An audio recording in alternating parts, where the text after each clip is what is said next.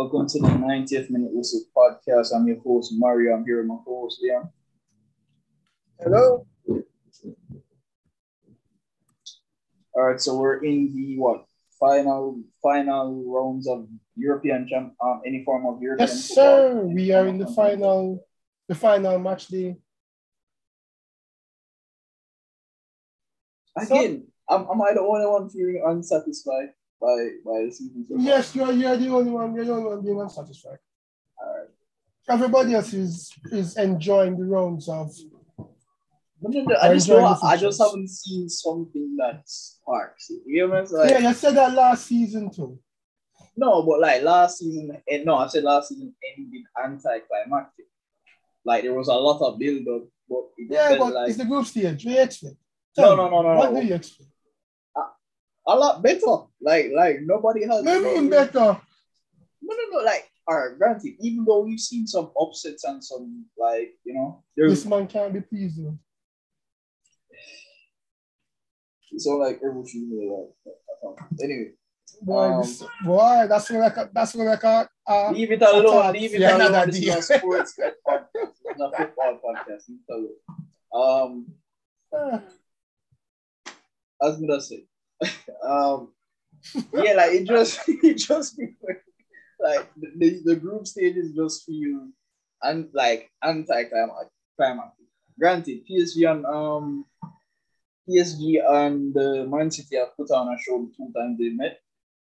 That group has been probably the most entertaining group in terms of just football to watch. And that's the thing that has kind of maybe disappointed me is that there's been a lot of upsets and or different results that we probably didn't expect, but the football wasn't entertaining to watch. Yeah, but I think the entertainment comes from the different upsets, the different... Like the results, what's confusing. Haven't been predictable. That's what's confusing me. Like I should be happy with what the Champions League of teams that still have like 5, but I should be happy. You know what I'm saying? Like it's not like the matches, but the matches. If you watch the matches, it's been like it doesn't seem like Champions League classic clashes. It either seems like one team just have their way.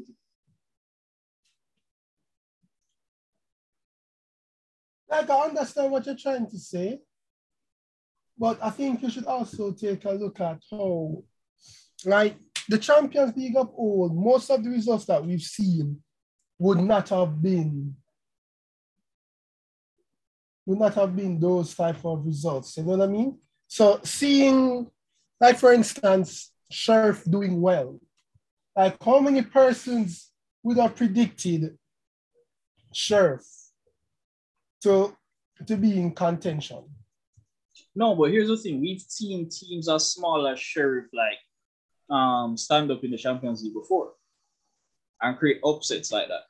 I can use examples. Bate Burros of Belarus. Yeah. They've given us Champions League moments before. I can go to a club that really I don't know what the hell is going on at this football club, but it has produced the Luka Modric's, it produced the Matija Kovacic, it produces the Marcelo Brozovic of this world. It's one of Croatia's, or should be Croatia's biggest club, Dinamo Zagreb. I remember when Dinamo Zagreb was giving Jose Mourinho's Real Madrid a run for their money, and Ajax a run for their money in a group that they shouldn't. So I'm saying, even though we didn't specifically see Sheriff, but we've seen smaller teams like Sheriff, like pull surprises. But it's not about even the results. Because like I said, like Sheriff did well. They played better than Shakhtar Donetsk. But I don't know if it's because none of the teams are at their best. If you get what I'm saying. Well, I wouldn't say that. Because like I said, if you've watched like Liverpool dismantling of their group, Liverpool made their group extremely... comfortable. Forget what I'm trying to say, like. And that was unexpected. Exactly. That was unexpected. Like Liverpool. Yeah, but that's boring. It's not to say it's boring because they played well. The football was good.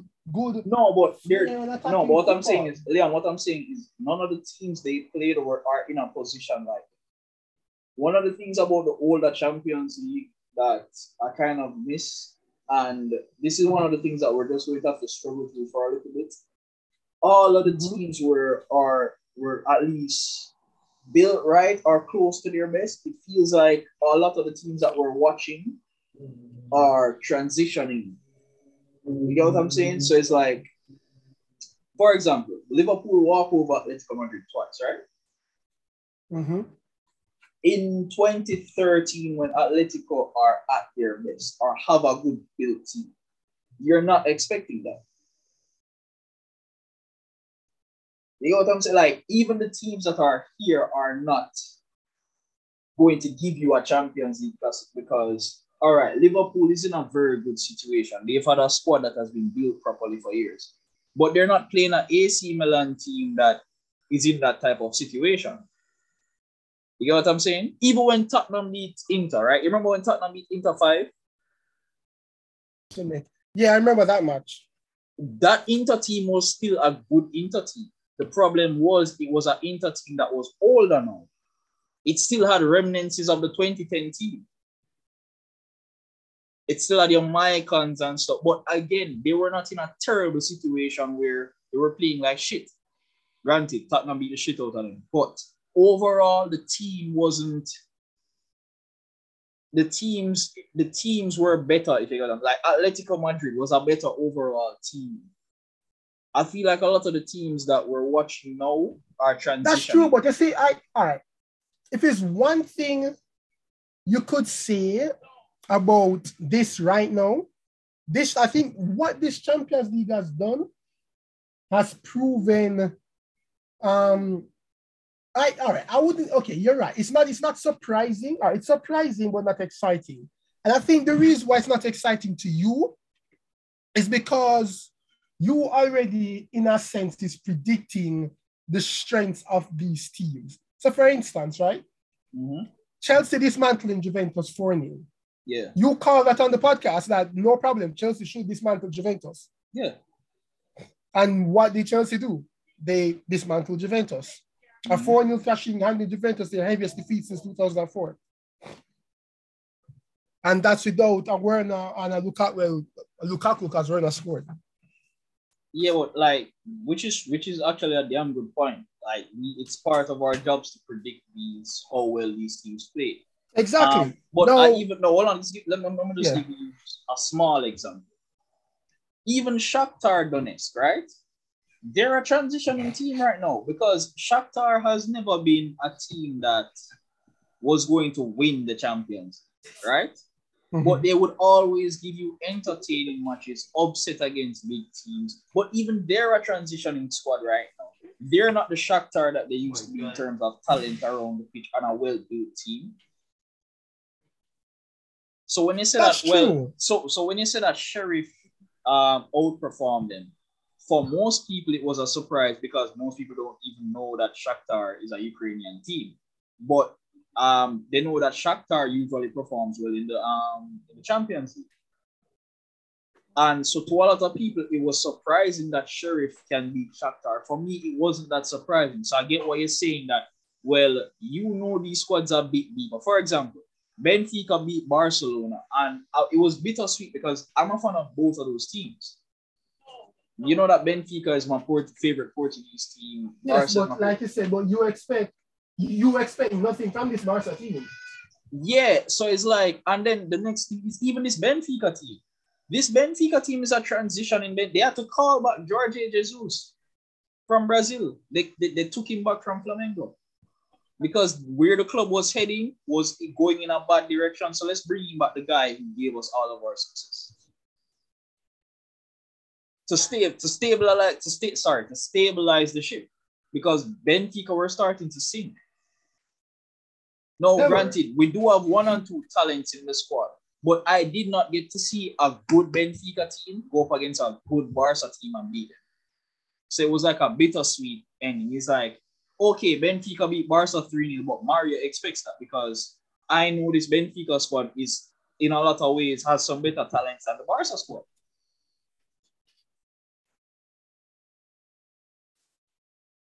So, but you see, what I look at, right, I think what this Champions League group stages has done And bar any surprises in the latter rounds, I think we have seen who our final four should be. Like, we see that the three English clubs that are challenging for the league are also showing their European credentials, right? And Bayern is also showing that, yeah, they are still a force to be reckoned with in the Champions League, right? You never count out your Real Madrid, but Madrid does not look as good as those four. Because they haven't faced anybody, but also Madrid has not faced anybody. They've not faced, exactly. City, you could say that City's Achilles heel is they don't have a striker, because they should have buried PSG in the first half. That's it. And in the away leg in Paris, they should have buried PSG again. The only difference is this time City ended up taking their chances and scoring. And Rio Ferdinand, I think it was Rio who said it, but Pochettino's inability to get Neymar, Messi, and Mbappe to press or to work hard, and his inability to have a midfield to work without Verratti will be his undoing. All right, here's the thing though. Can I counter that point? Well, finish the point first, because I want to counter. Yeah, because PSG, for all the attacking talent that they have, they will, as City shown, they will become undone. For instance, right, if this PSG side plays against Liverpool, I genuinely believe that they're going to get buried, because Salah and Mane are not missing the chances that City's attackers are missing. They are deadly clinical.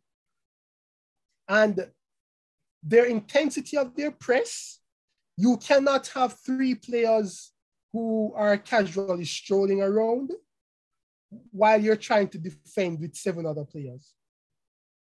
That's not going to work. And City exploited that completely.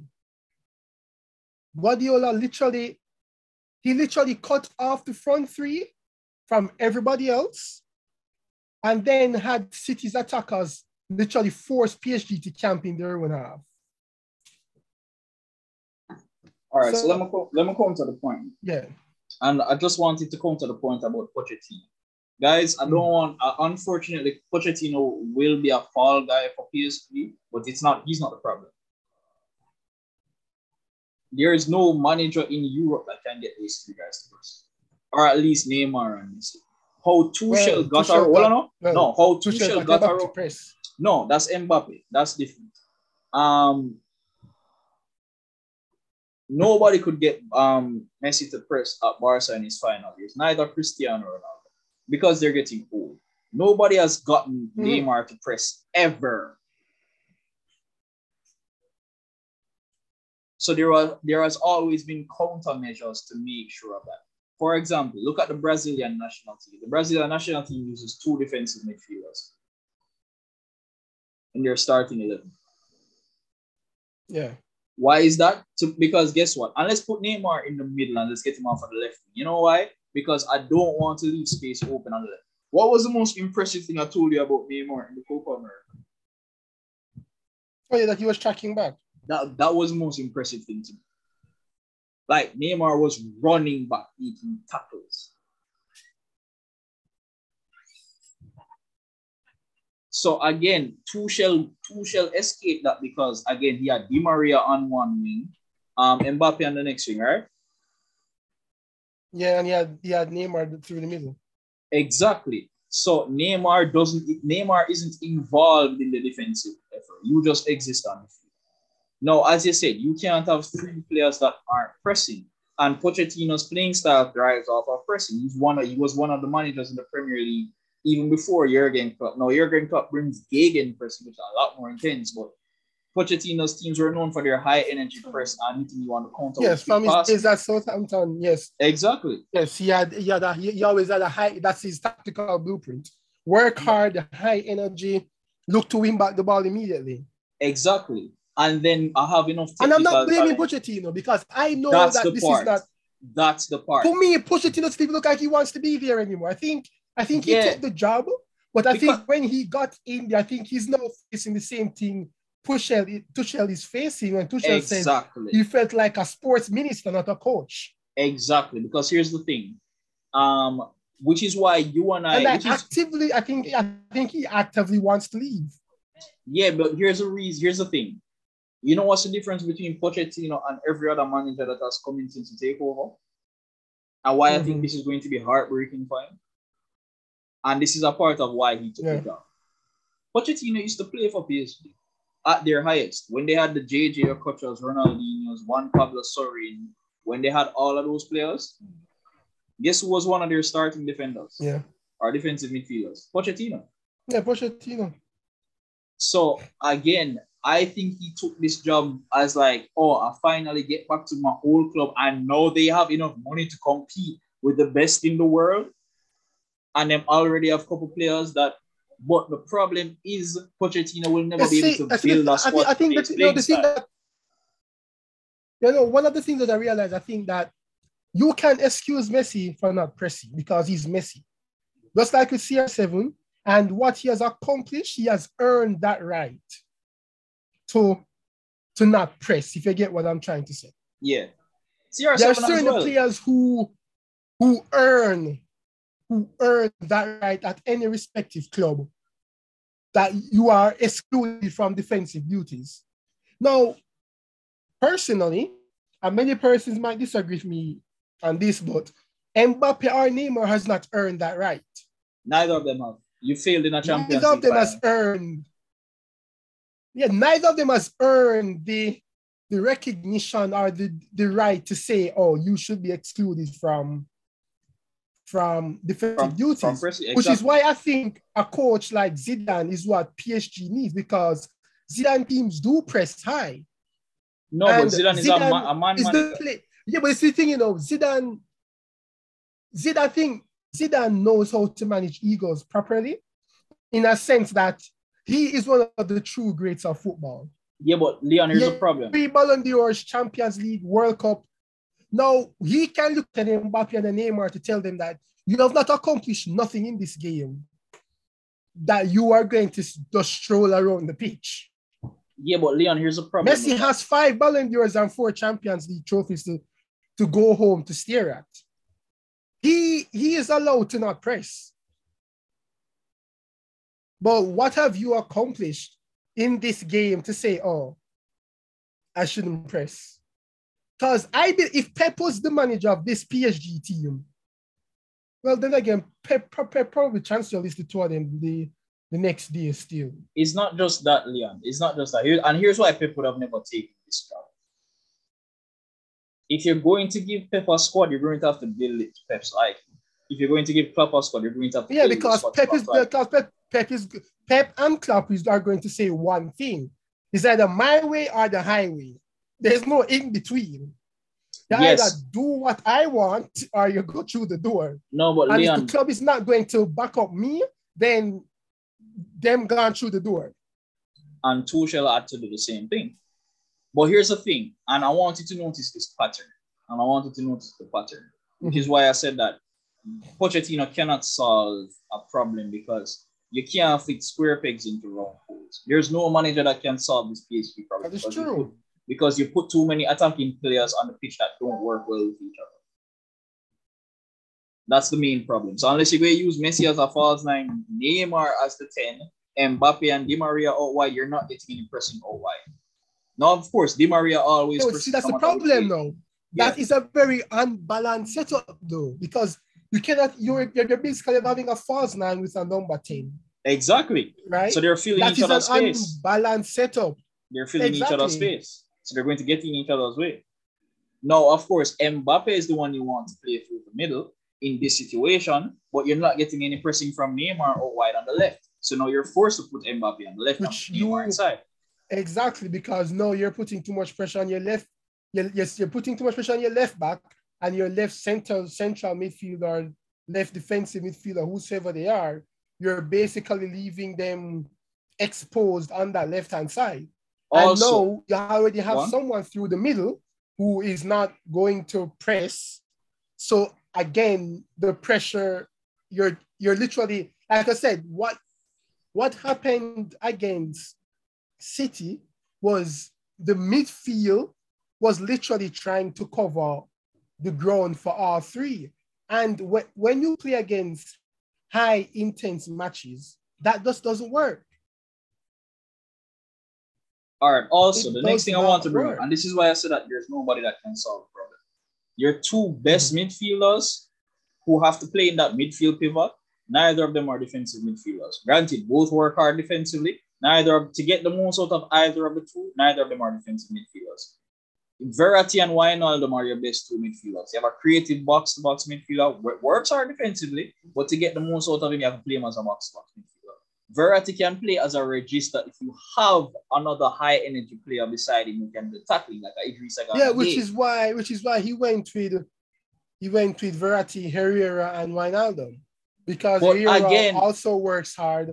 But all three of them are. You have two. A while ago, you know what you just listed? You just listed two deep-line playmakers who work hard, and you have another box. Yeah, because midfield. That's the only way it's going to work. Unless and then you got Fiji. But that cannot work. That they will probably put him to the game. That's another.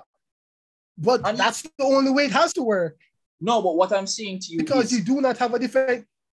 Exactly, that's my point. It's unbalanced, but the squad has to be unbalanced for it to work properly. No, but Leon, it cannot. Because that's what, no, with but this Leon, that's PSG my team, no, but Leon, that's my this point. PSG team, yeah. You're literally going into every match knowing that you're wrong. Every match is a shootout, and we're just going in there to score goals. Yes, but Leon, here's a problem with that.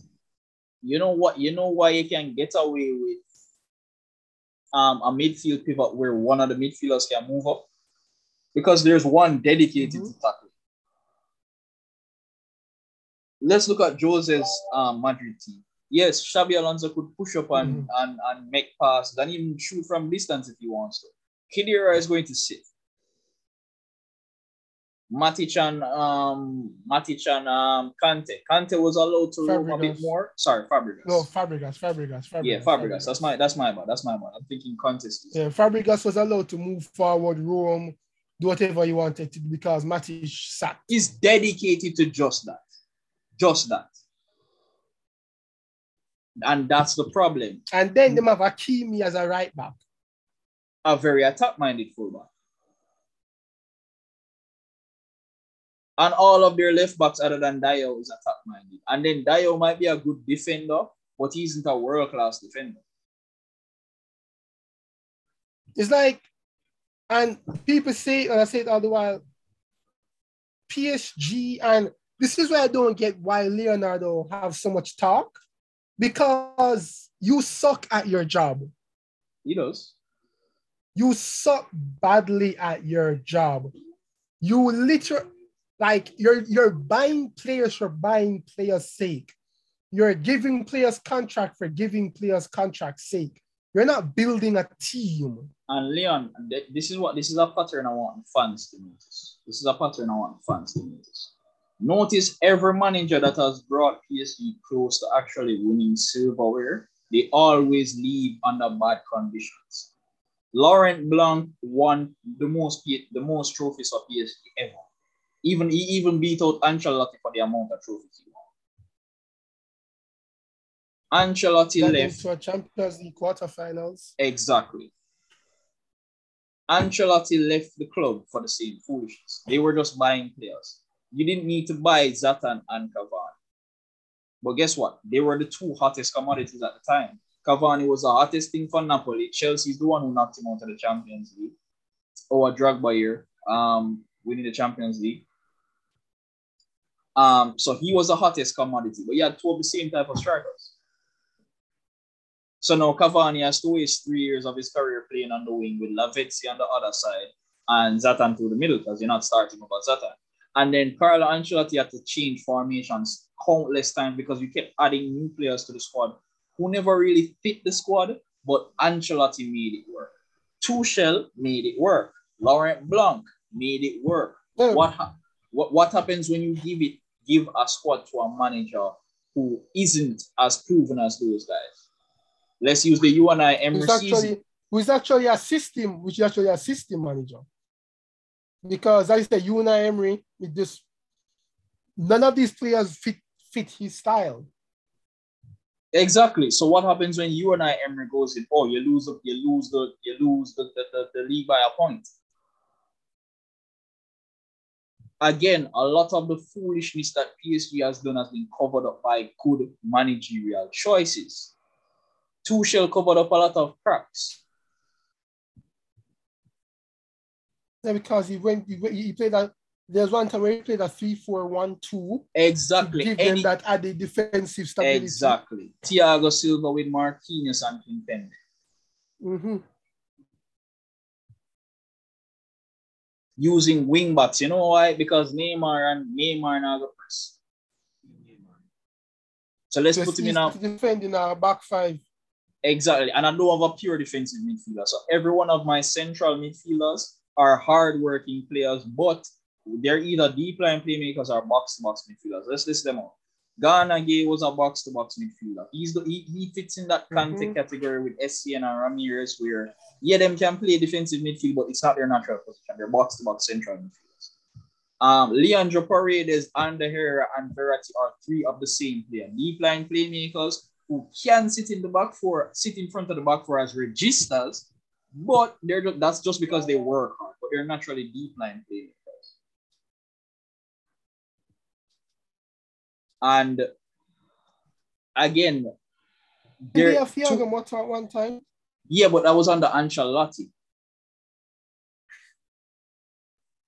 That was way back under Ancelotti. Ancelotti didn't ask for Verratti to be signed.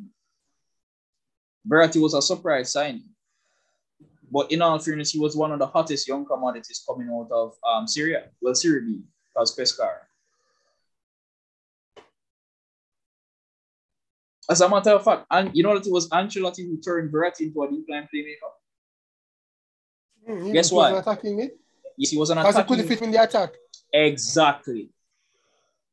Why? Because we already have Javier Pastore, who was starting at the time, and he was playing world class at the time, and we still had players like Jeremy Menez, Nene out wide. We were bringing in Lavezzi.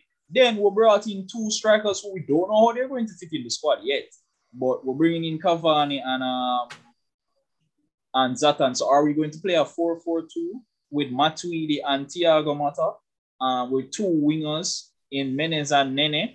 Does Pastore play? Does Verratti get a chance to play? Well, Ancelotti said, well, I'm going to have to use maybe a 4-4-2 diamond to get Verratti, Matuidi, Thiago Motta, and Pastore upon the field, with Cavani and Zlatan up front. Well, then how does Lavezzi get in? And he's currently playing world class. Well, all right, I'm going to switch to a front three. All right, now that I switch to a front three, is it Verratti, Thiago, and Matuidi? Is it Pastore, Matuidi, and Verratti? So Verratti ended up being turned into a deep-line playmaker because at Pescara, he was a number 10. He was an attacking midfielder who could score goals. Of course, him having vision on him passing.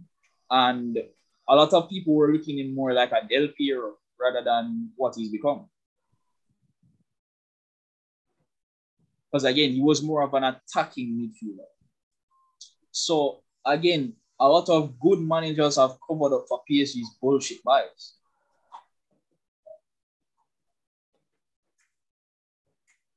So now that you're in a situation where you have the amount of attacking talent that you have to fit on the field, and then not only that, but PSG have not built their midfield properly. No, they have. But that's the thing, they haven't really built anything properly, have they? No, they haven't built anything whatsoever.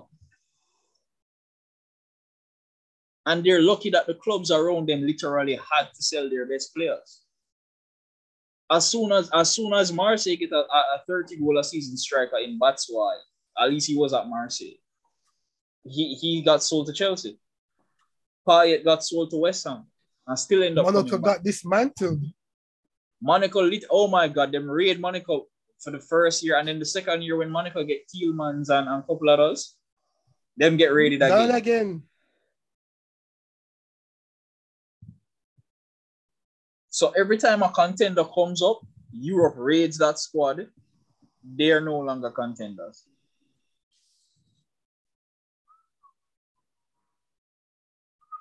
So now you're, and you're in a situation again. Leon is on a rebuild. Marseille is on a rebuild. Monaco is on a rebuild. So who is going to challenge you while you're making these fucked up mistakes? And that's one of the bad things. And that's one of the things that I hear even people discussing it in the NFL. Sometimes a lot of guys who don't make it in sports, they were always the superstar when they were younger. Yeah. And they could get away with indiscipline. They could get away with, and we talk about this in our schoolboy football a lot here in Jamaica. When you're a school athlete, you can get away with any bullshit you want because you're protected, because of your talent. So now what happens when you reach to the highest level and everybody that surrounds you has accomplished the same amount of shit as you, but you don't work as hard as them because you've been pet and pampered your whole life because you're the most talented person on your team. So the reason why I brought up that was to say, when you have success in the wrong way, when you've gained success in the wrong way, that can be detrimental to you as well. Yeah, because it masks your long-term problems. I think Barca is another great example of that. Because they were winning La Liga titles and stuff, most fans were blind to what Bartomeu was actually doing to the club. And it's only after you stopped winning and they got that 8-2 from Bayern that most fans woke up. Like, it took an 8-2 beating for you to realize that. Yeah, because even the 7-0 on aggregate at Liverpool, nobody never batted. 5-1 from Roma in the Champions League, nobody never batted. Because guess what? We win La Liga those 2 years. Mm-hmm. Now you lose La Liga, you lose the Copa del Rey, you lose the Super Cup, and they get a lesson from Bayern. I know you're steering at the Europa League. The funny thing is, you know, the last time Barca was in the Europa League? When Sir Bobby Robson, that English coach? Yes, I know Sir Bobby Robson. Yeah, he's the last person to win the Europa League with Barca. He won a treble with Barca, and Barca fired him the following season. You know why? Why? Because we don't play long ball football at Barca. Granted, it won us the Europa League, it won us the Super Cup, the Spanish Super Cup, and won the Copa del Rey. Well, I know. This is what I'm going to say sometimes. History, you have to learn history. You're doing the same mistake. Sir Bobby Robson, the reason why he spent 1 year at Barca and basically put the club back into Champions League position, put back the club in title contention position, and guess who was the person who convinced R9 to choose Barca over every club? Him. Yeah, because guess who was his coach at PSV Eindhoven who took him from Brazil? Sir Bobby Robson. Yes. He's the one who convinced R9 to come to Barca. And Barca fired him immediately after the season. You know why? Well, we don't play long ball football here, and we just had and you're supposed to be Johan Cruyff's successor. You're supposed to be better than Cruyff. Cruyff left the team in a bad position. Granted, Cruyff has had success at Barca, but if you look towards the end of Cruyff's spell, the end of Cruyff. Yeah, but again, I think it actually, like, your club is prone to this because y'all just jumped up and fired Cruyff and that was basically it. There was no plan. You just see your Cruyff fired, done. Exactly. And guess what? They had no plan. No. They had a plan. Leon, guess what I found out recently? They had a plan. But guess what? Johan Cruyff's successor, or who they viewed as Johan Cruyff's successor at the time, wasn't available yet. Guess who they were waiting on, or at least waiting a year for? Louis van Gaal. Because it was right after that they hired Van Gaal. They were literally waiting until that Ajax season was finished. So they put in Sir Bobby Robson in place. He got us. He won us the Europa League, which was, at the time was the UEFA Cup, right? Yeah. Yeah, he won us that. He won us the Copa del Rey and he won us the Spanish Cup. I think he lost La Liga by a point. R9 was the highest goal scorer in La Liga that season, and yeah, got us back into the Champions League and was instantly fired because he was playing long ball English bullshit football. Hey, it worked. No, it worked. You know, you'll never again. I am a fan of all football playing styles. They actually, if you don't have multiple playing styles in football, it's going to be bullshit. Somebody has to be a pragmatist. Somebody has to be all over the top. Somebody has to be balanced on the position, please. So I actually as long as it gets results, see? That's the aim of the game, no? Yeah, and then Barca still fired his ass. So we don't know how we give Valverde that long. I don't know how we gave Valverde that long.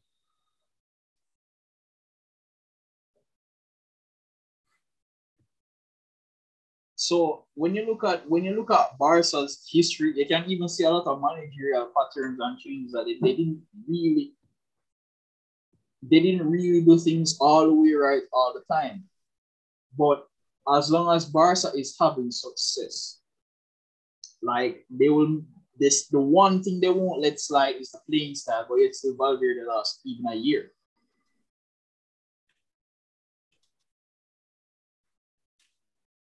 But PSG problems have been masked for years. Mm-hmm. But overall, the Champions League so far, I think we've been disappointed by AC Milan. But it's their first year back, so I can't kill them over that. And their squad is still developing. They're actually using more youngsters than last. Atletico Madrid. Them winning La Liga last year was a master problems. They're just as bad as Madrid and Barca. Real and Barca. That is true. But people don't look at their squad like that. Because their squad isn't getting 8-2 in the Champions League. Same thing for Madrid. People still have this blind faith in Madrid because, they haven't gotten that beat down yet. People are starting to look at Atletico Madrid now that Liverpool beat them twice. Now people are starting to look at Atletico Madrid like they actually are. One of the most disappointing groups of those groups, Ajax, Sporting, Dortmund, and Besiktas. Ajax schooled that group. Walked over them. And I actually thought that group was going to be somewhat competitive. Exactly. Ajax walked every single one of them. And this Ajax team isn't as good as the team that went to the semi-finals. No, but Hala.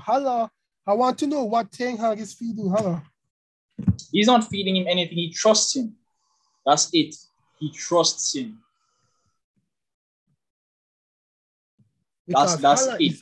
He's on fire. For both club and country. Now, granted, Ivory Coast has a lot of work. This is not the same Hala that left West Ham. Yeah, also, a lot of people see Hala as an out-and-out striker when he isn't, and that's also a part of the problem. Hala might be a tall, strong forward, but he didn't grow up playing as a number 9. So he fits Ten Hag's system. He's really a tall false 9. Or a tall second striker. Which is why it works for Ten Hag. Yeah, because despite the fact that he's tall, he plays like a false 9. Link drops deep, links up play, but guess what? He's tall and strong, so I can still run across to him.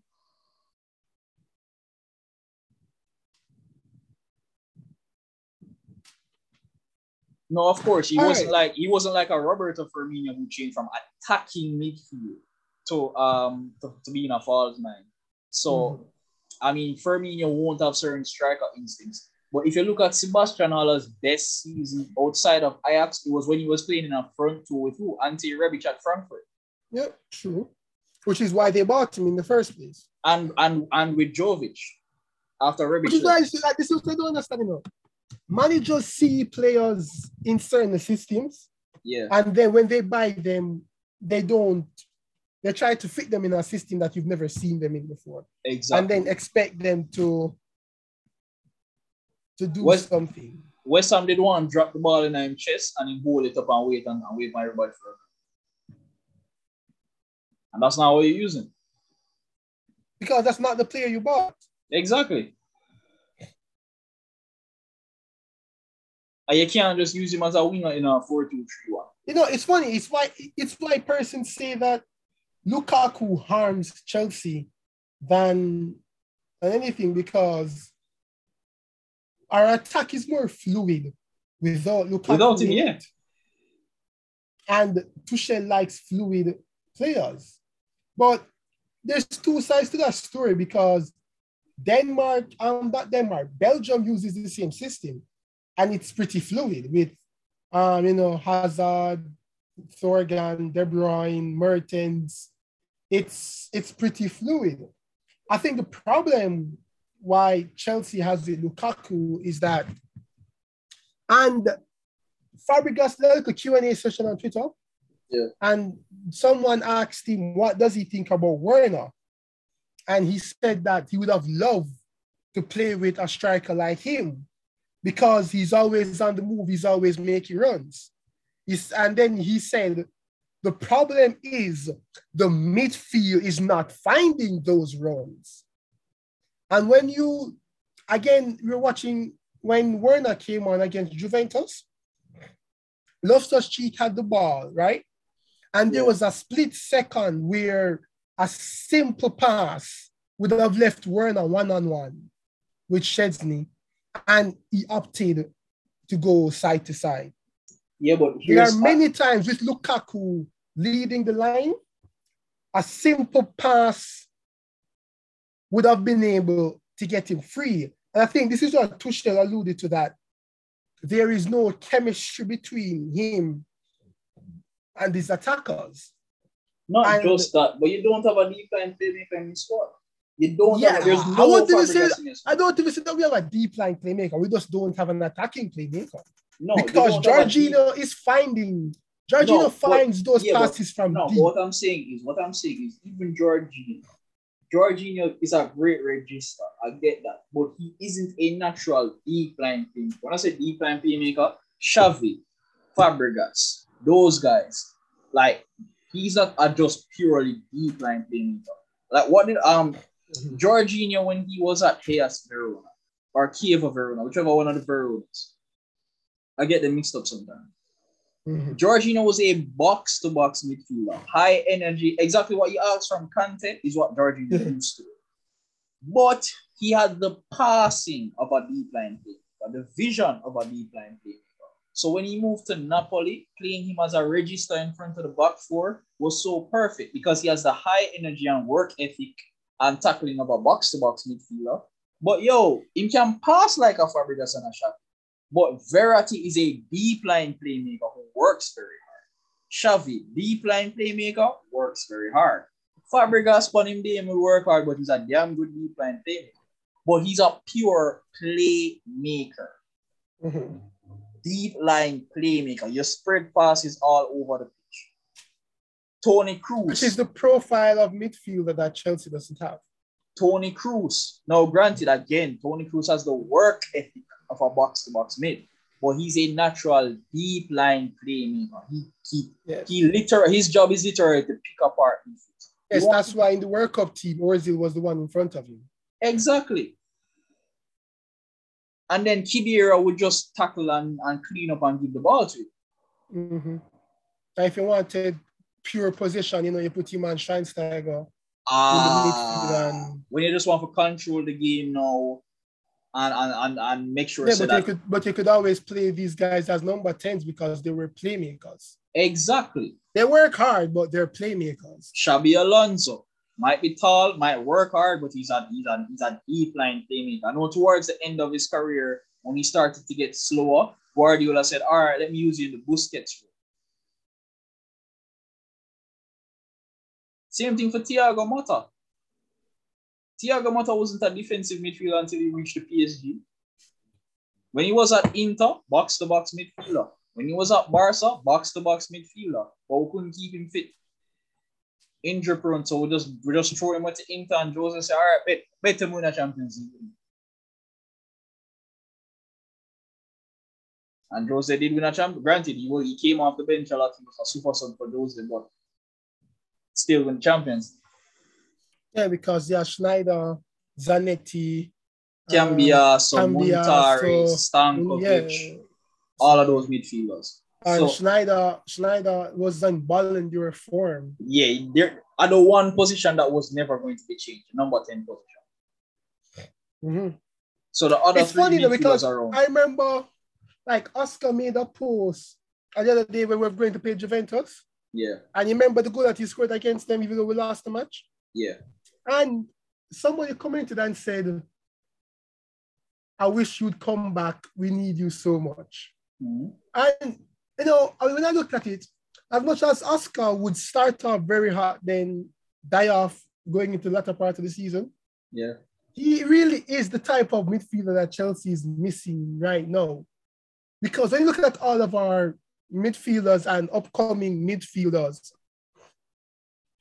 we have goal scorers, we have deep line playmakers, we have box-to-box midfielders, we have attacking midfielders, we have ball carriers in Kovacic and Loftus-Cheek, who great dribblers of the ball and all of these things.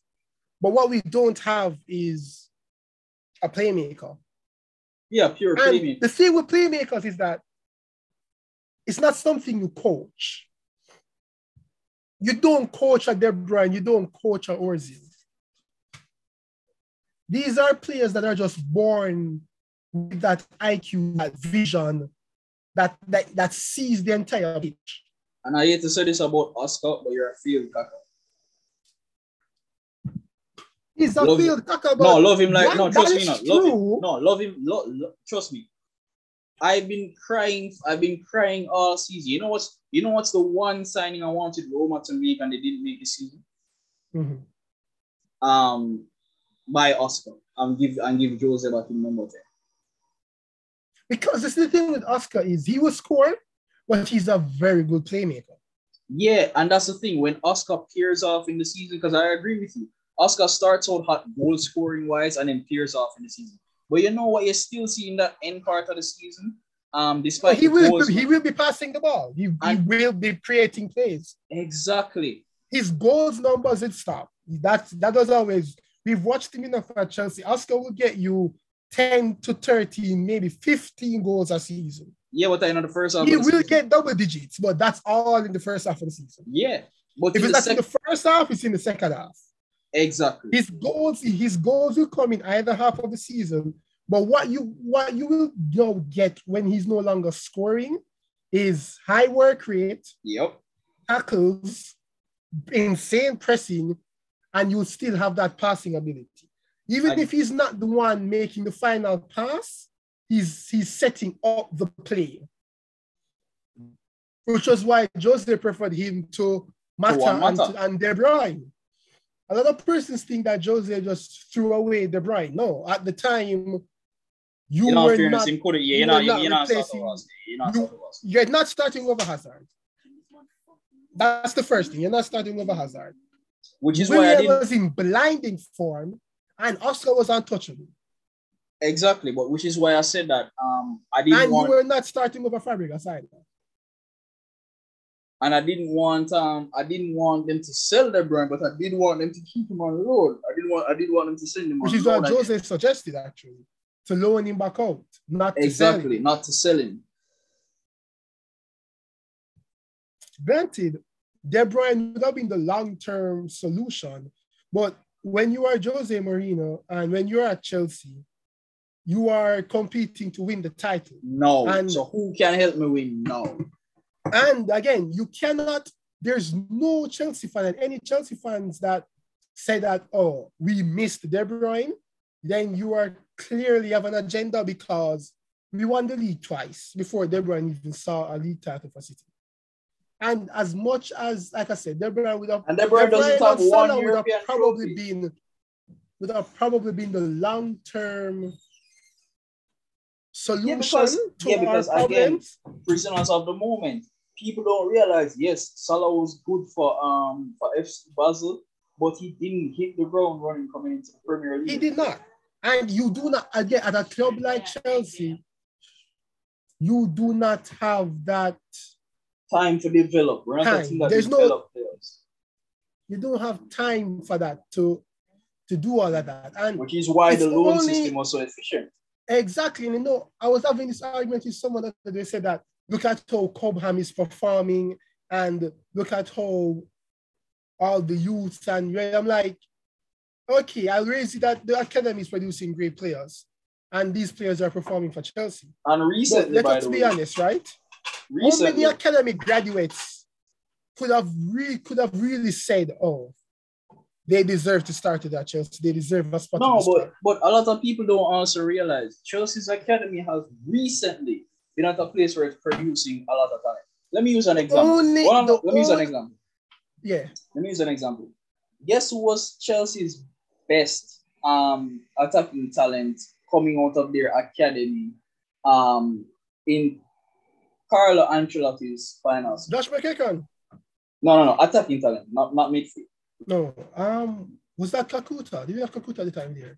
Yeah, we had Kakuta at the time, but he wasn't even still considered our best talent coming out at the time. Guess who was our best talent coming out at the time? And I would say even right before Gael Kakuta, Patrick Van Aanholt and McEachran, who all came out at the same time, right before that year, guess who was our best academy graduate? Who? Scott Sinclair. Oh, yes, I remember him. But he wasn't all that good. No, his best spell was with Swansea when they won the League Cup. He was their left winger. To me personally, I didn't see what nobody saw. I didn't see it. No, granted, he had a great career at Celtic after Swansea, but that's still Celtic. I didn't see it. I always saw Josh has the better. And again, this is a year before those guys. So Scott Sinclair came out with Franco Di Santo. I bet you don't remember that Chelsea number now. No, I don't. He was supposed to be our new Hernan Crespo. You don't remember Franco Di Santo? Argentine number 9? No. Right before by Torres? No. I even did wear the number 9 before Torres come. That's for sure, yeah. I wipe him from memory. No, trust me. I don't even he played most of one. Wasn't worth the time. It wasn't. Granted, he had a good spell at Werder Bremen. The year when De Bruyne was there, he was their starting striker. His career hasn't went well. But that's the thing. You can look at all the academy graduates up to Loftus-Cheek's generation and say, what have they accomplished since leaving Chelsea? Absolutely nothing. Nothing. Gael Kakuta, Raba Chinese club. Because you were not of the required level. And this is why I like. Hold on, but Leon, here's the thing. I wouldn't say that about a few players. Here's why I can't say that about McEachran. His injuries robbed him of his career rather than him not being at the level. Van Aanholt. Yeah, but the thing is, Mario, injuries also plays a part in you being at that level. Because if your body cannot handle it, right? If your body just physically cannot handle it, and Chelsea plays in the Premier League, it's the same thing with Jack Wilshere. He's a great player. But here's a problem with the body argument. The body argument of your body cannot handle it depends on a lot of different factors, and that's the problem. I know, and you cannot control that. That's something. No. It's not that they cannot control it. In Wilshere's case, is that he didn't take care of himself, and he would admit that himself. His early years of playing football, and this is why Guardiola wanted to get Ronaldinho and Beckham from our own. Mm-hmm. The lifestyle that Wilshere was living was not healthy towards his body overall. If you took away the fact that Wilshere was a footballer and you just saw him on the street as a regular person, a regular guy, that person doesn't have a healthy lifestyle. in the cases of injuries, it's not necessarily about if your body can manage it, but what was your first sustained injury? So it all depends on even the injuries as well. For example, Cazorla. Cazorla could still play in the Premier League after all of those surgeries, but it was still smarter to go in La Liga because it's less intense. But that doesn't mean that Cazorla dropped in skill level. That's why I say, like... because he went to Villarreal and made La Liga team of the season, first season back in professional football. Exactly. So, in Marquez case, I cannot say it's because of skill-wise, or it wasn't at the level. Van Aanholt has proven that, okay, I'm a good fullback, but I'm not a world-class fullback. Van Aanholt, who played for Crystal Palace, he plays for Galatasaray now. He's starting left back at Galatasaray. Yes, but is that the level that you need to be that starting left back at Chelsea? No. Granted, he probably could have gotten a chance because he would still Alonso. No. We had a left back problem up until we signed Alonso. That's why I say he would still be functional, but he's not a world class fullback. He's still a good fullback now. Galatasaray just beat my Marseille team 4-4. But if you're hunting on a title, is he the person that you're going to sign? No. Gael Kakuta just had his best season in the league and he plays for RC Rennes. You see what a lot of persons who champion the academy will not admit, and they will say that, but this player wasn't given the time to you have to also say, what did they accomplish when they went out alone? And you can't say about this team, that, and that team. At the end of the day, a player controls you. If you're sent out to a club, right, and that club doesn't perform well, that doesn't automatically mean that you can't do what is required of you. For example, right. I'll use Mount as an example. When Mount went to Vitesse, it was one of the poorest Vitesse squad. One of the worst Vitesse squad. And he was on the bench. He fought his way into the starting lineup. Manager gave him a chance and he performed. He kept performing till he's the first Chelsea player that went unknown to have won the Vitesse Player of the Year. He was instrumental in them qualifying for the Europa League. Yeah, but this is the thing. Reece James went to Wigan. Yeah. Right? Wigan Player of the Year. Tammy went to Bristol City. 25 goals. Yeah, but right? But you see, that's what I'm saying. The Tammy's generation, the Loftus-Cheek generation, this is the generation of Arke, Christensen, Loftus-Cheek, Musonda, Solanke, Lewis Baker, all of them. Their generation was the first generation that you could have said should have been given a chance in the Chelsea squad. And what did we see happen? Jose came out and said, if Loftus-Cheek doesn't make it at Chelsea, they just close down the academy.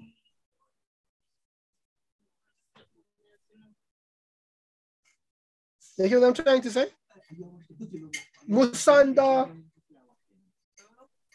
Musonda was given his chance, but injuries robbed him. When he was at Betis, he was literally a star. But injuries robbed him. Lewis Baker, injuries again. He has performed well in every loan that he's been on. And again, injuries. Every time that Chelsea were to give him a chance, he's injured. That too. Pasalic. Every club that he has been to has always asked Chelsea to sign. Can we sign him permanently? It's only Atalanta Chelsea agreed to say, yeah, we can sign him permanently.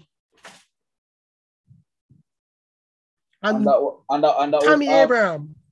That was after we accept. So we'll have Loftus-Cheek and certain other guys. Exactly. Tammy. 25 goals for Bristol, 25 goals for Aston Villa. Got given his chance for by Lampard. 15 goals in his first season in the Premier League. Now he's at Roma. And that's just because he has no... He has Lukaku and Werner in front of him. Where's Ake right now? Ake is at City. Christensen is in Chelsea. Christensen won the Champions League with Chelsea.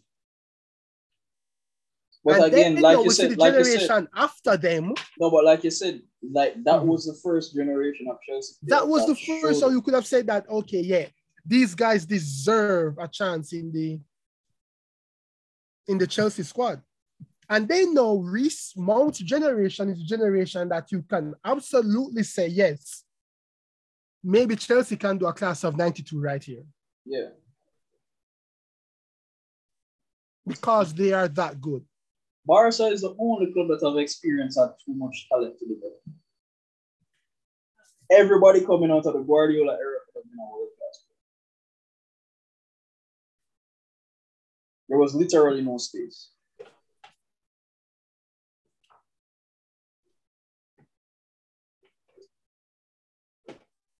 Another thing I want to touch on is Dortmund. They're just sad.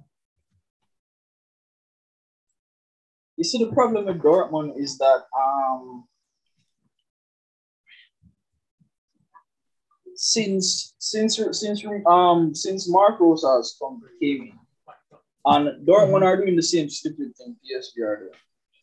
You can't just keep accumulating talent and tell a manager, hey, let's put this together and make it work. Or you're going to keep firing managers. Again, the only football club in history to ever do that and keep successful is Chelsea. It's only been done by Chelsea. Literally. The only football club that has fired manager after manager while bringing in players of the club's own choosing. The only team that has ever actually worked for is Chelsea. Literally. You can't keep bringing in talent. And again, the same thing that I just explained with PSG is the same thing with Favre at Dortmund. It's the first time I ever see Lucien Favre use a back three. Why? Because he had to adapt to the squad that he had. Instead of being able to build a squad to his own liking. But it's funny, you know. Favre's Dortmund was actually performing. Because again, if you have a good manager like Ancelotti, and I'm not saying Favre is Ancelotti, but I'm saying like Ancelotti was able to fix up the PSG squad and make it look like a squad. Tuchel can fix up the PSG squad and make it look like a squad. Laurent Blanc could fix up the squad and make it look like a squad. Why Unai Emery finished second in the league? He couldn't fix up the squad to make it look like a squad. Why is Pochettino suffering right now? He can't put the squad together to look like a squad against big teams. There comes a point where you're going to meet a team where your problems cannot be masked. Barca went through it. No, we should have accepted our fate from Roma beat us, but no, we'd have to get 7 from Liverpool over 2 legs. And Bayern did have to do it all 8 of them in a one match before we realized, all right, we probably there's something wrong. So someone need to change. Yeah. There comes a point where, you're going to meet a team that is well prepared as a team, which is why last season I asked you, who would you prefer to play in the Champions League final? And the reason why I chose City is because, we are the only team that is organized enough to beat City comfortably.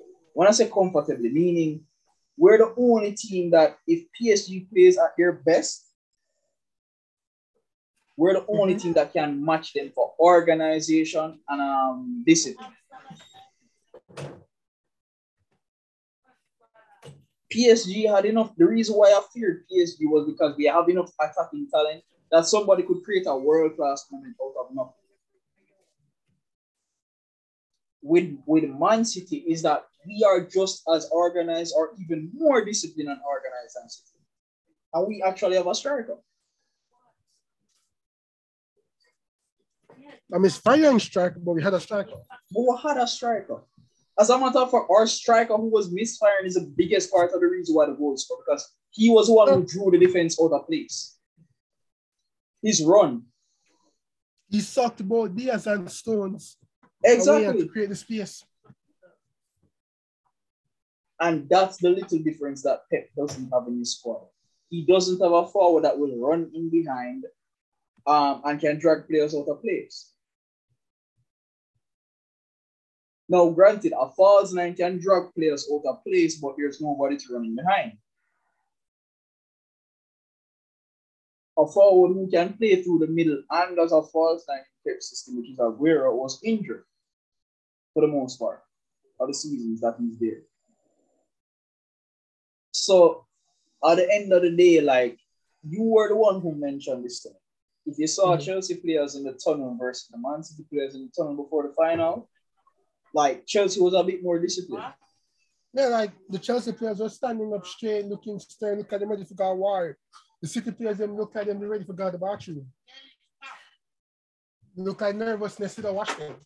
I wouldn't say nervousness. I would say that they were looking like them already won the match. They didn't look nervous, they looked indisciplined.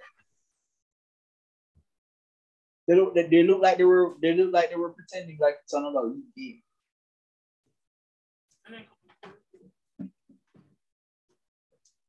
But I guess for City, it's their first European final, and for Chelsea, granted, no, but none of these Chelsea it's still a Europa League final, it's still a final. No, but the majority of these Chelsea players have never played in a Champions League final. No, but they played in a Europa League final. Yeah, but still, like, I think City was just not disciplined on the day.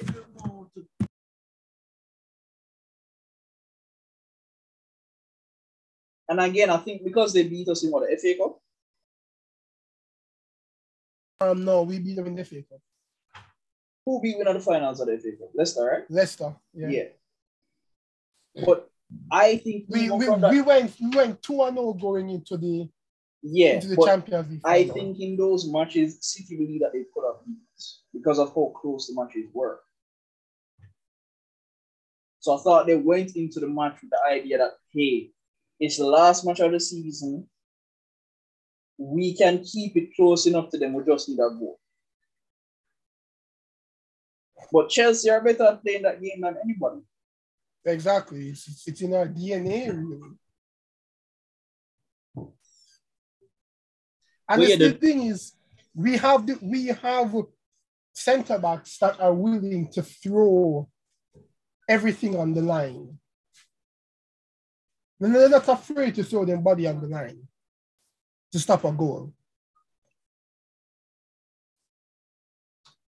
That just comes from desire in our fairness. That doesn't really come from necessarily, man. Like most centre backs are like that in our fairness. But yeah, a lot of the times. Our defenders, Aspilicueta learned from Terry Cahill, right? Thiago Silva learned from Nesta. So, Rudiger was always a warrior.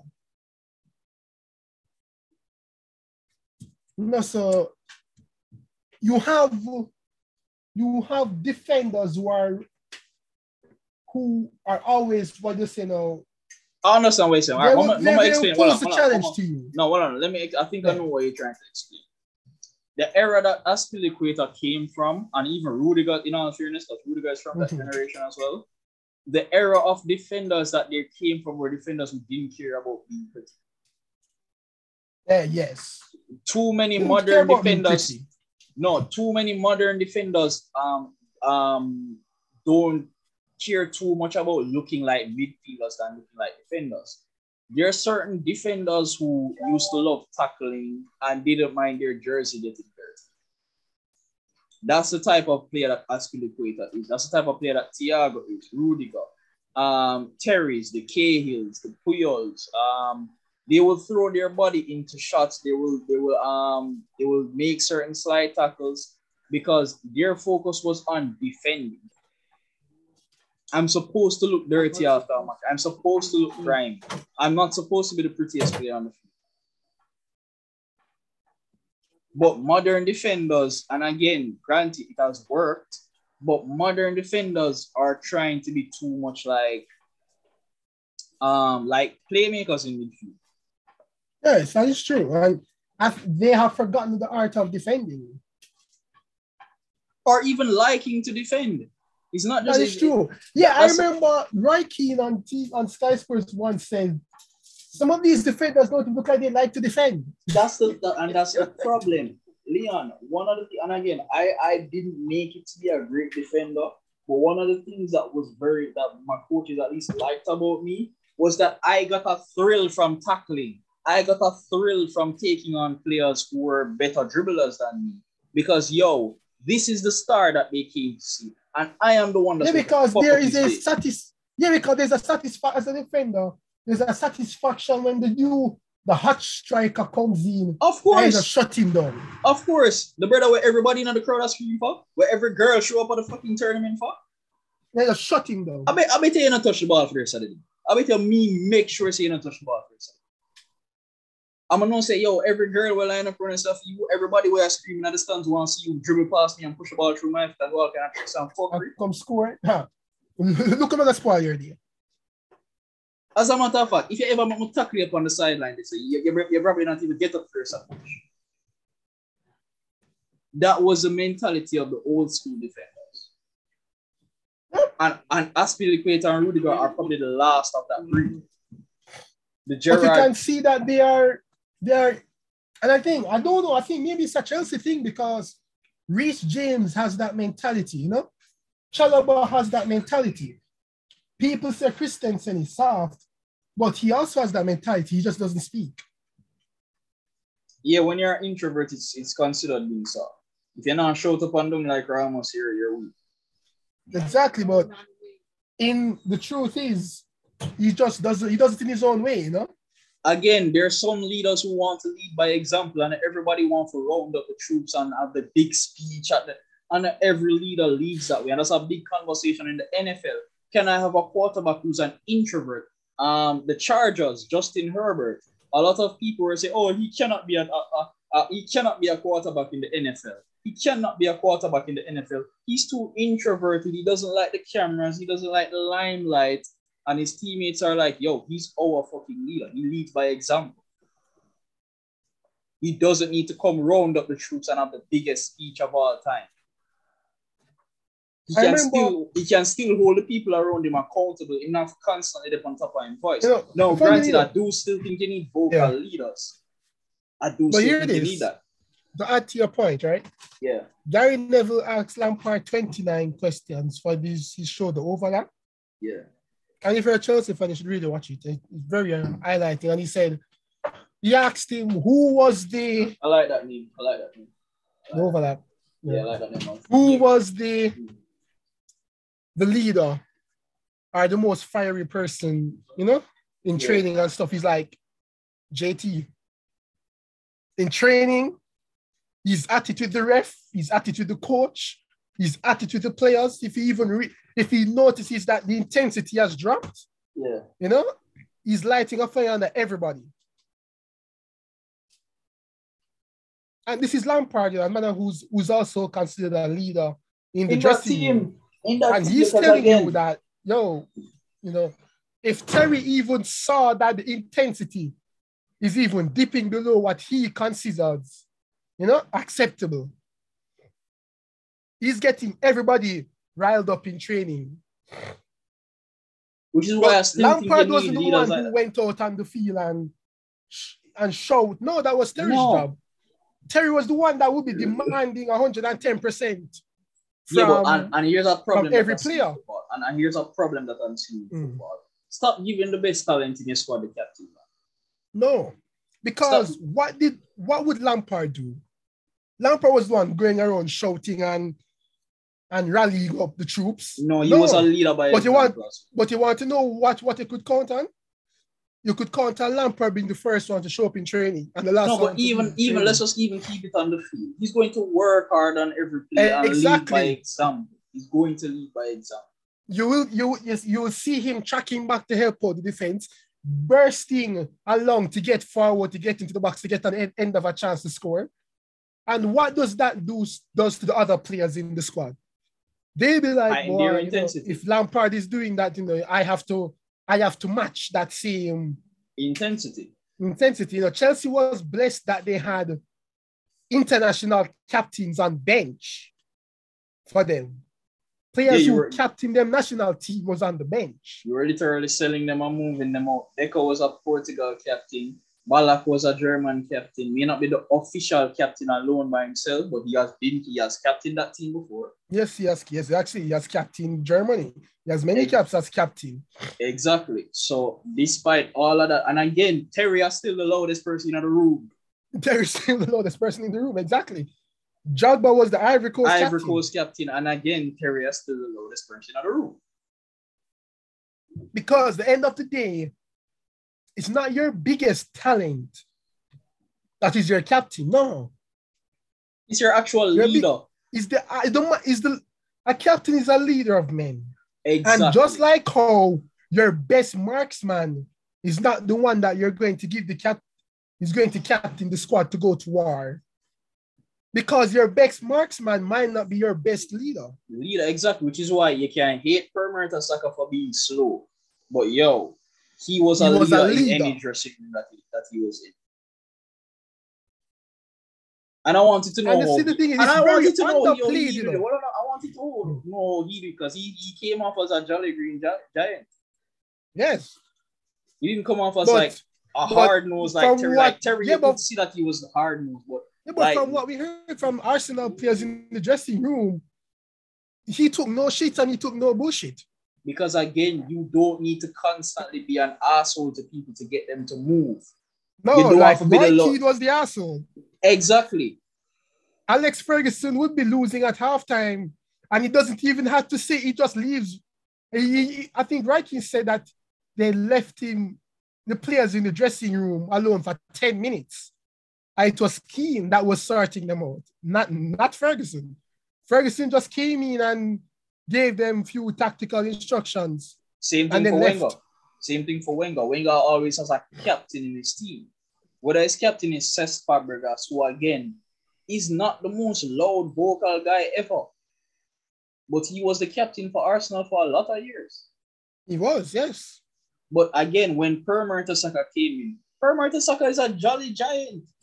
But when it's time for the rubber meets the road, he will scream at you. That's why I said you can have an introvert's personality and still hold people accountable when needed. You don't need to constantly be behind somebody or shout after them. But guess what? That leadership style is still good. You have Roy Keane, you have John Terry, Maldini, and Nesta. I don't remember which one of them was more quiet. Maldini or Nesta. Nesta was the quieter one. But Nesta led the team after Maldini left. Mm-hmm. After Maldini retired. And he was a quiet one. Gattuso more loud than him. Maldini more loud than him. And him still were the captain, man.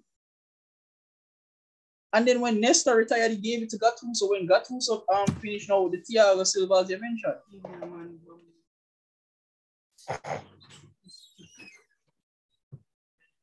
It's all about just being able to hold somebody accountable. That's it.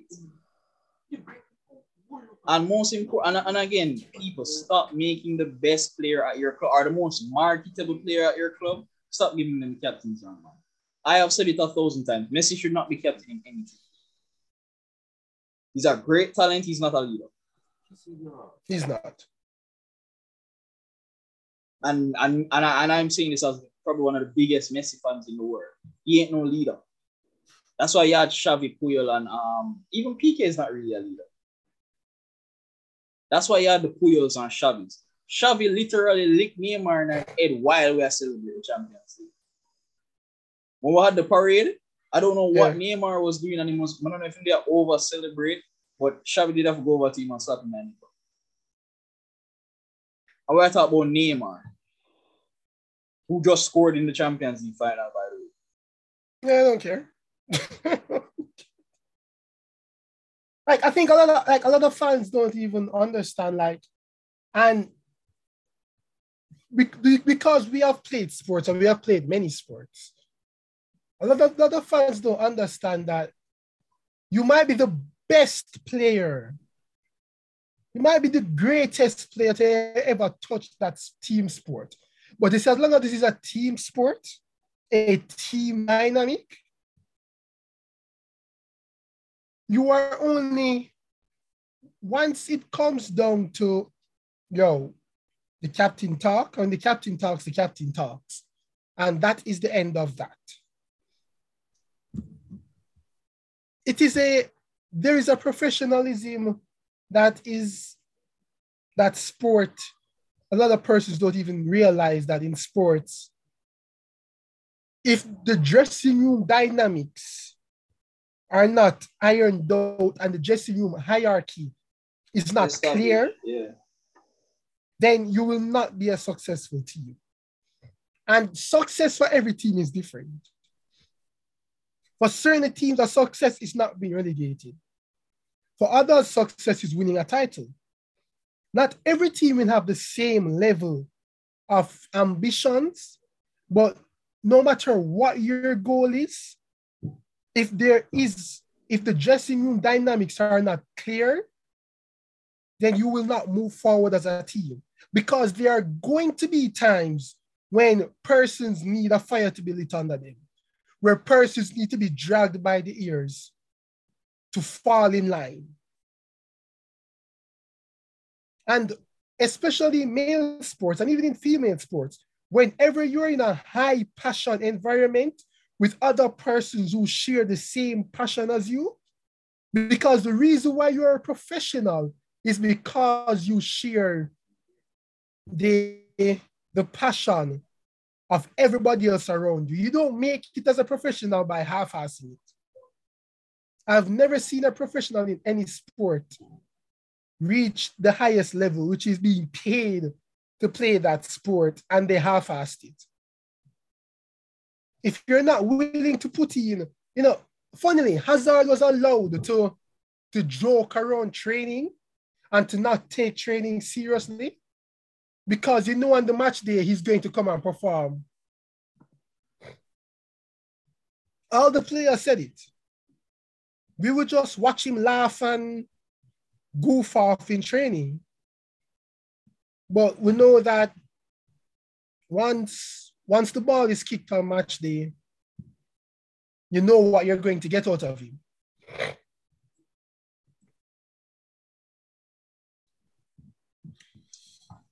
But I think that's where we end it. Yeah, we've gone way over the time. Yes, we have actually. A weekend of football to come. I think the match of the weekend is Chelsea United. Manu, yeah. Well, I don't even want to call it the match of the weekend because I expect just to walk over. Yeah, but you see the problem is? What's that? Teams that just lose their managers are very unpredictable. Again, Man United have too many square pegs. And it's Anthony Taylor that is the referee, and every time he has refereed us versus United, we have lost. Yeah, but like I must say, I think United...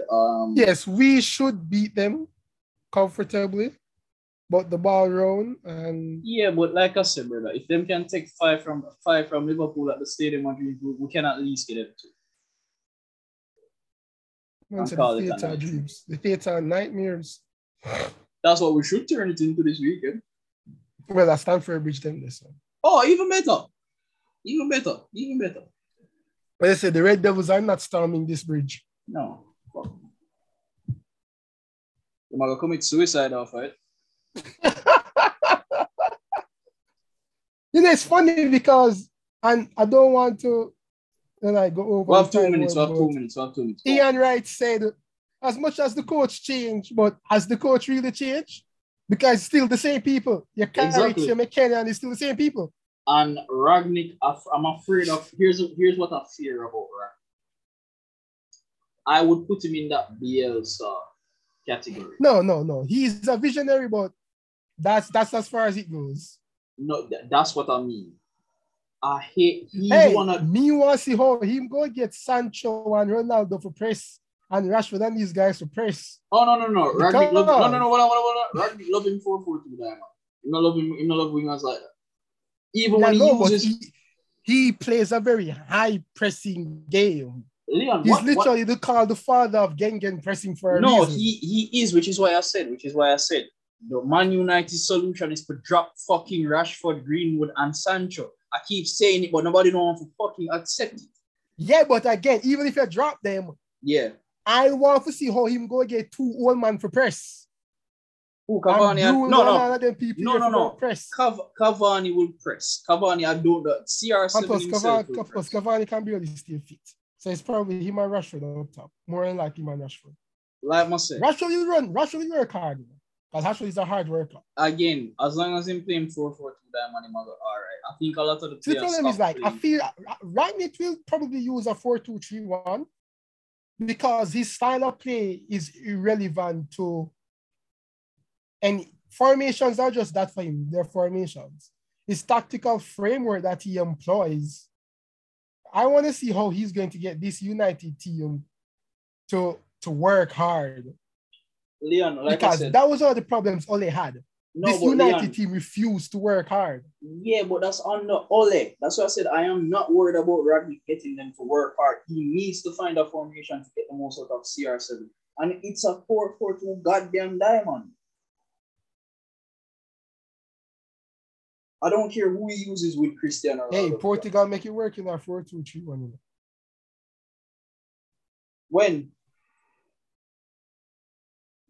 Have you not seen the last couple of results? Granted, the World Cup qualifiers kind of off, but because the Euros, the Nation Leagues, they have the 4-2-3-1 works.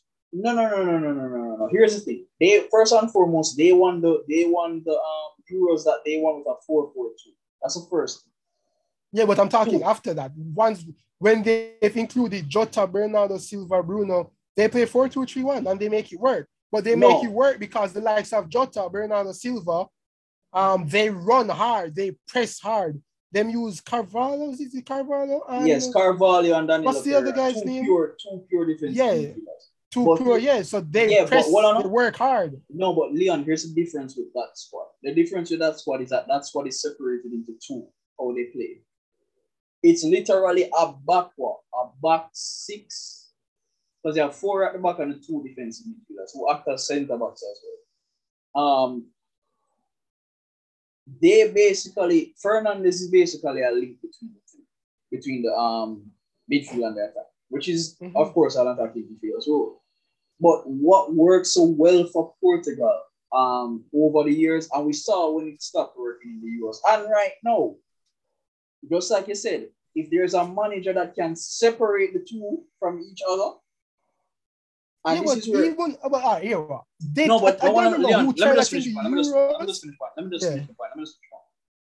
Fernandes is different from having Neymar or Messi as a number 10, and that's why it's different from PSG to Portugal.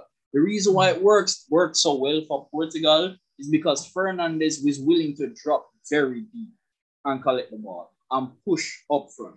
Yeah, because he can play as a center mid. Yeah, he is. As a matter of fact, like I said, Bernardo Silva and Jota is also willing to drop in and do the dirty work. Yeah, press but the midfield from other teams, track back and help out their defenders. Yeah, but that more has to do with the formation. What I'm trying to say is, United 4-2-3-1 can work. You don't need to play a diamond to get the best out of Christie because you are sacrificing a lot of attacking talent in United by playing a diamond. A 4-2-3-1 can work. But you need your players to work hard. No, but Leon, and stop acting like they're all prima donnas. True, but again, Leon, they're going to concede more goals than they can score. And that's the problem. I don't think they are. They will. Yes, they will. No, they will concede. Mario, irrespective of shape, they're going to concede more goals. Irrespective of shape. But the biggest factor United have is Shaw and Wan-Bissaka have to be defending against a fullback and a winger because the winger in front of them don't want to step in and do anything. You get what I'm trying to say? I get that, but Leon, again, I still think the best way to get the most out of this United team is to play a 4-4-2 diamond to get the most out of all of them. That is true, but you want to team with a 4-4-2 diamond. What's the problem? There's no problem. No problem. But you want to know how a 4-4-2 diamond works properly? Mm. You need your central midfielders to work hard to cover the ground. And again, I keep on saying the same thing to you over and over again. I am not worried about the United working hard under Ragnick. The reason why they weren't working hard under Ole is because of Ole. We've seen it 1,000 times. When players shut off managers, because again, when Jose just came to Man United, everybody started working hard until they stopped liking Jose. Same thing for Louis van Gaal. Everybody started working hard until they're tired of Van Gaal. Same thing for Jose and the same thing for Ole. You remember when Ole just come in and everybody acted like he was Man United's savior? Because, in that first spin, everybody started to work hard. Everybody started to score goals. The youngsters that are being brought into the squad, like Mason. But guess what? What happened after everybody tired of Ole? Everybody stopped playing. So I'm not worried about United's work ethic under Ragnick. They will start to work hard. I don't think with the formation that they have, even if they work hard, United, CR7 is not the striker that can play up by himself anymore. Especially in a league like this, he cannot. Or at least to a level where they can compete. Which is why I said they were always coming forth. The only way I see them being able to compete is if CR7 has no work to do up front. And the only way to do that is play him alongside another striker, whether it is Cavani or Rashford. The reason why I picked Cavani is because Cavani has the experience of being in the Champions League so much that, in a top match like that, Cavani will step up. Now, you say Cavani is not fit. Cool, bring in Rashford. It doesn't matter which one of them start with it. The point is you need to play in a style of play that gets the most out of your midfielders in Pogba, Van de Beek. How to get the most out of them? Let them, even though they have to work hard, to get the most out of Van de Beek and Pogba, use a defensive midfielder who can drop in between your centre-backs. That's Matic. Granted, he's old, but at least he will fit the playing style.